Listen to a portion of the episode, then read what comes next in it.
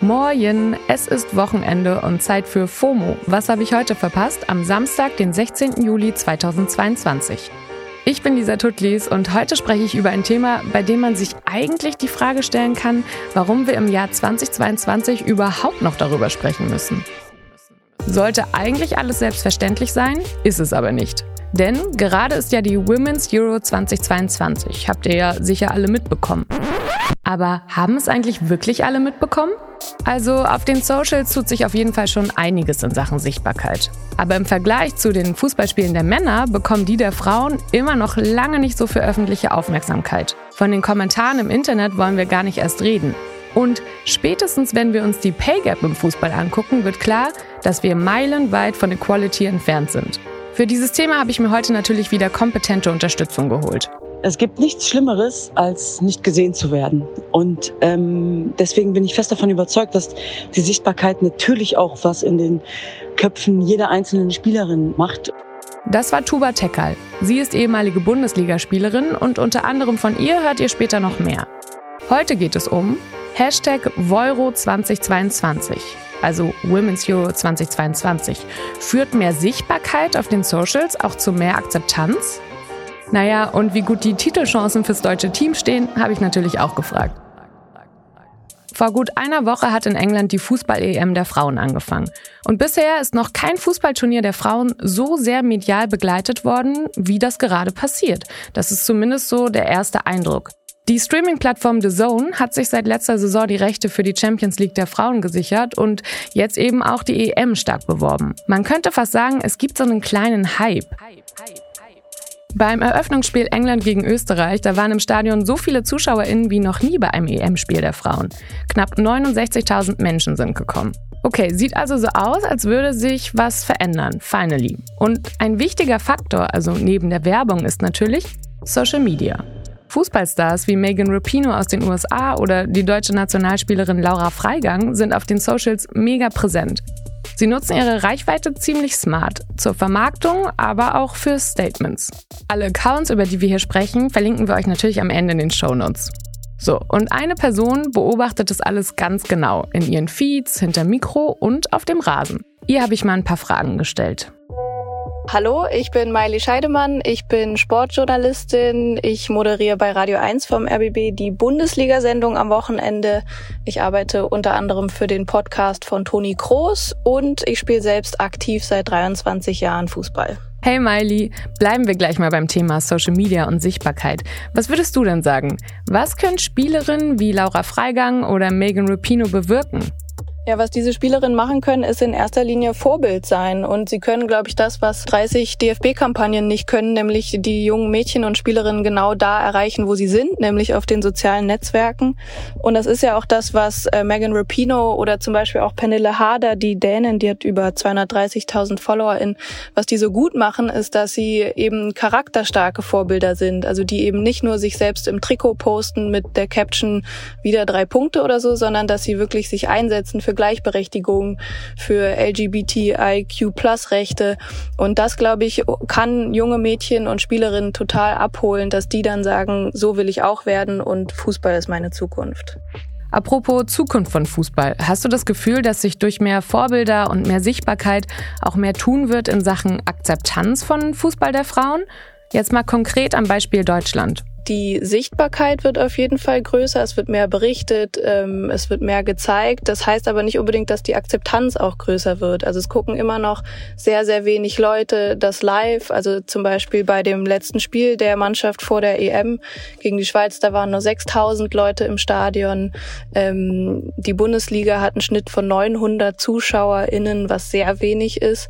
Und was die Berichterstattung auch angeht, da merkt man, also da kommt es natürlich total aufs Medium an, aber man merkt, merkt, dass immer noch viel ums, äh, über das Drumherum berichtet wird und nicht über das Spiel an sich und dass den Spielerinnen vor allem auch Fragen gestellt werden, die den Männern nicht gestellt werden. Und da merkt man, dass da noch viel zu tun ist. Du sagst es, ein langer Weg. Aber gibt es dann Hoffnung? Also würdest du sagen, dass sich zum Beispiel seit der letzten EM 2017 schon was verändert hat? Siehst du da eine Entwicklung? Also ich würde sagen, die letzte EM, glaube ich, wissen die wenigsten, wann die überhaupt war und wer die gewonnen hat.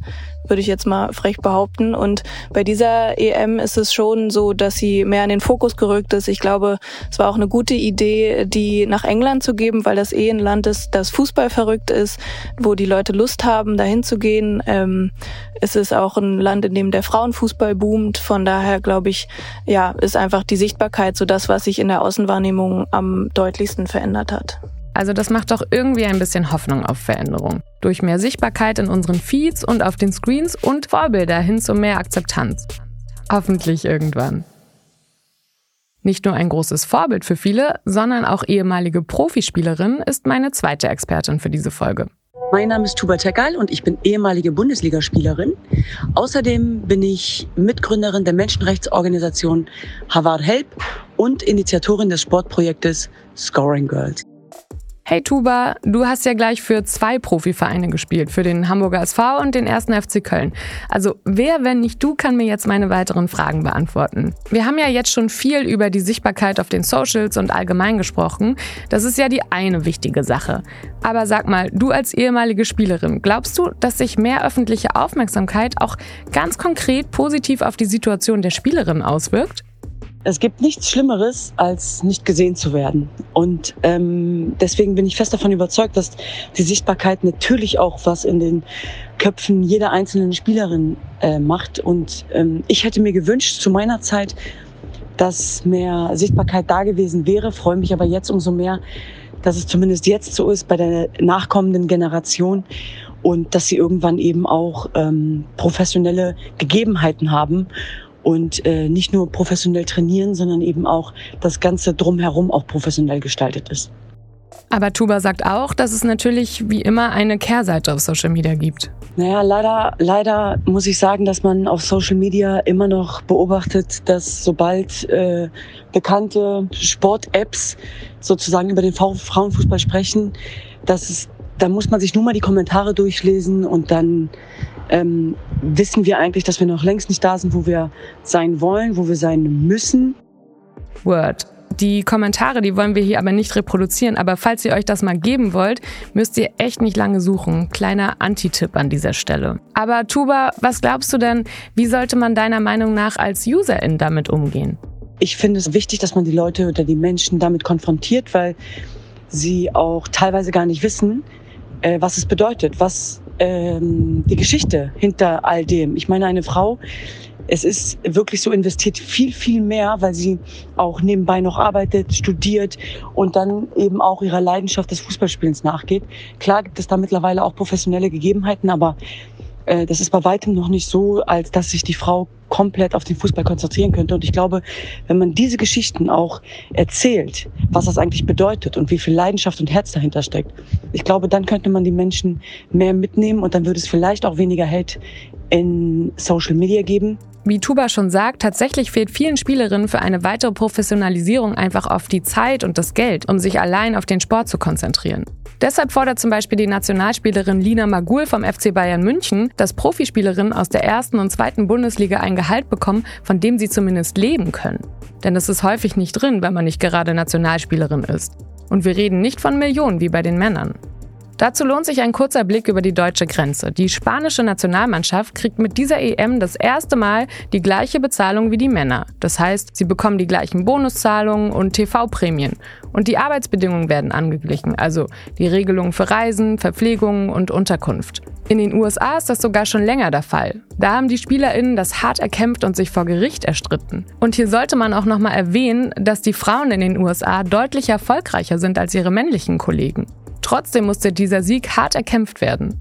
Von den 16 Teilnehmerländern bei der Women's Euro haben übrigens die Hälfte eine Form von Equal Pay angekündigt. England, Spanien, Norwegen, Finnland, Schweden, Island, Niederlande und die Schweiz. Deutschland ist nicht auf der Liste. Miley, wie steht es denn mit Equal Pay in den deutschen Fußballligen, also unabhängig von der EM? Also von Equal Pay kann noch lange keine Rede sein. Die Topverdienerin in der Bundesliga, die verdient zum Beispiel 150.000 Euro im Jahr und Thomas Müller verdient 15 Millionen, also das Hundertfache. Äh, also so viel zum Thema Equal Pay. Aber äh, im Ernst, also die Spielerinnen in Deutschland verdienen im Schnitt 40.000 Euro im Jahr.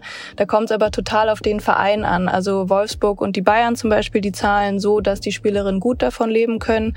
Es gibt aber Vereine, die zahlen einfach nur eine Aufwandsentschädigung und das können dann auch nur 400 Euro sein für äh, Vollzeit Fußball und das ist natürlich klar, dass die Spielerinnen dann parallel arbeiten müssen, dass sie studieren müssen, eine Ausbildung machen müssen. Und Miley, sieht die Situation in anderen Ländern dann besser aus? Also in England ist es zum Beispiel so, dass die Premier League Clubs alle dazu verpflichtet sind, auch Frauenteams zu haben. Das ist in Deutschland nicht so. Da hat auch nicht jeder Bundesliga-Verein eine Frauenmannschaft. Und die englischen Clubs, die sind auch sehr stolz auf ihre Mannschaften. Die investieren Geld, äh, die promoten ihre Mannschaften. Und in den USA würde ich sagen, ist, äh, wird den Mädchen schon von Anfang an vermittelt, dass Fußball auch ein Sport ist, den jeder spielen kann. Und was die USA auch gut machen, ist, dass sie sie ihre Mannschaft, die Frauenmannschaft, sehr gut äh, promoten. Also sie machen die zu einer Pop-Marke. Ähm, die Mädchen da sind Fans von den Spielerinnen.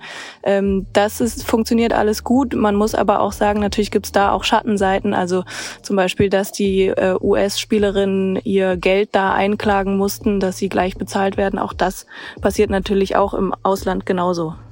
Vieles bewegt sich also nur auf Initiative der Spielerinnen, weil sie es sich erkämpft haben oder erkämpfen. Da kommt scheinbar kaum was von außen. Aber hier ein klitzekleiner Reminder von Miley für alle. Was mir noch wichtig wäre zu sagen, ist, dass der Erfolg von Frauenfußball nicht nur in der Hand der Frauen liegt, sondern natürlich auch in der Hand der Männer, ähm, weil oft Führungspositionen von Männern besetzt sind. Zum Beispiel im DFB können die Männer entscheiden, wann die Spiele angesetzt werden, wann sie gezeigt werden. Ähm, es kann entschieden werden, wann drüber berichtet wird. Und ich würde auch an alle äh, JournalistInnen ähm, appellieren, auch nochmal drüber nachzudenken, wenn sie Fragen an Spielerinnen stellen, ob sie die auch den Männern stellen würden, weil das sind oft so kleine Nuancen, bei denen man merkt, dass da doch die Akzeptanz und die ähm, ja das die, der Respekt vor dem Sport irgendwie noch nicht so richtig da ist, wie er sein sollte. Und auch Tuba hat noch einen wichtigen Punkt, gerade wenn wir über Sichtbarkeit sprechen. Bei der Sichtbarkeit ist aber auch wichtig, dass man wirklich auch alle möglichen Facetten ähm, zeigt. Das heißt, ich zum Beispiel habe als Kind nie Vorbilder gehabt, weil ich nie jemanden hatte, mit dem ich mich identifizieren konnte. Jemand, der mir ähnlich sah oder der aus denselben Verhältnissen kommt wie ich. Und das müssen wir auch schaffen, auch im Frauenfußball, dass wir es dahin schaffen, dass es auch ein Querschnitt der Gesellschaft ist. Also nicht nur Sichtbarkeit, sondern auch Repräsentation und eben diverse Vorbilder. Wie eigentlich in allen Bereichen. Ich finde, das könnte ein gutes Schlusswort sein. Aber jetzt haben wir so viel über das Drumherum der EM geredet. Kommen wir jetzt noch zum Sportlichen. Das habe ich euch ja auch versprochen. Miley, sag doch mal, wie bewertest du denn die Leistung des deutschen Teams bis jetzt? Also wir sind ja noch am Anfang des Turniers und was man vor allem gesehen hat, ist, dass die Stimmung in der Mannschaft auch gut ist und das ist bei Turnieren ja wirklich total wichtig. Von daher denke ich, äh, die sind, also spielerisch sowieso war das sehr überzeugend, die Stimmung stimmt, deshalb traue ich ihnen auf jeden Fall ihr Ziel vom Halbfinale zu. Ob es dann äh, der Titel wird, das liegt so ein bisschen an der Konkurrenz, das muss man sehen, wie stark die anderen sind, aber äh, von dem, was ich bisher gesehen habe, war es sehr gut und äh, ja, ich würde ihnen den Titel zutrauen. Und Tuba, hau raus, was ist deine Prognose für die deutsche Mannschaft? Also ich glaube tatsächlich, dass die deutschen Frauen ähm, das Halbfinale mindestens erreichen. Also das glaube ich schon. Ich drücke ihnen natürlich auch ähm, alle Daumen, die ich habe, nämlich zwei. Danke, Miley, und danke, Tuba. Und noch ein kleiner Service von meiner Seite. Deutschland spielt heute, also am Samstag zu Primetime um 21 Uhr gegen Finnland. Sie stehen aber jetzt schon als Erstplatzierte in ihrer Gruppe B fest und sind damit schon im Viertelfinale. So, und jetzt seid ihr dran. Was glaubt ihr denn? Wer gewinnt die EM? Schreibt uns doch mal euren Tipp an fomo.spotify.com. Und zum Schluss noch ein Streaming-Tipp. In der ARD-Mediathek gibt's gerade Born for This, mehr als Fußball. Das ist eine Doku-Serie über die deutsche Nationalmannschaft und ich finde, die gibt einen ganz guten Einblick. Verlinke ich euch mal. Und damit schicke ich euch ins Wochenende. Das war's nämlich für heute mit FOMO und wir hören uns Montag wieder hier auf Spotify. Dann mit meinem Kollegen Don Pablo Mulemba. FOMO ist eine Produktion von Spotify Studios in Zusammenarbeit mit ACB Stories. Folgt uns auf Spotify und lasst uns gern mal eine Bewertung da. Ciao!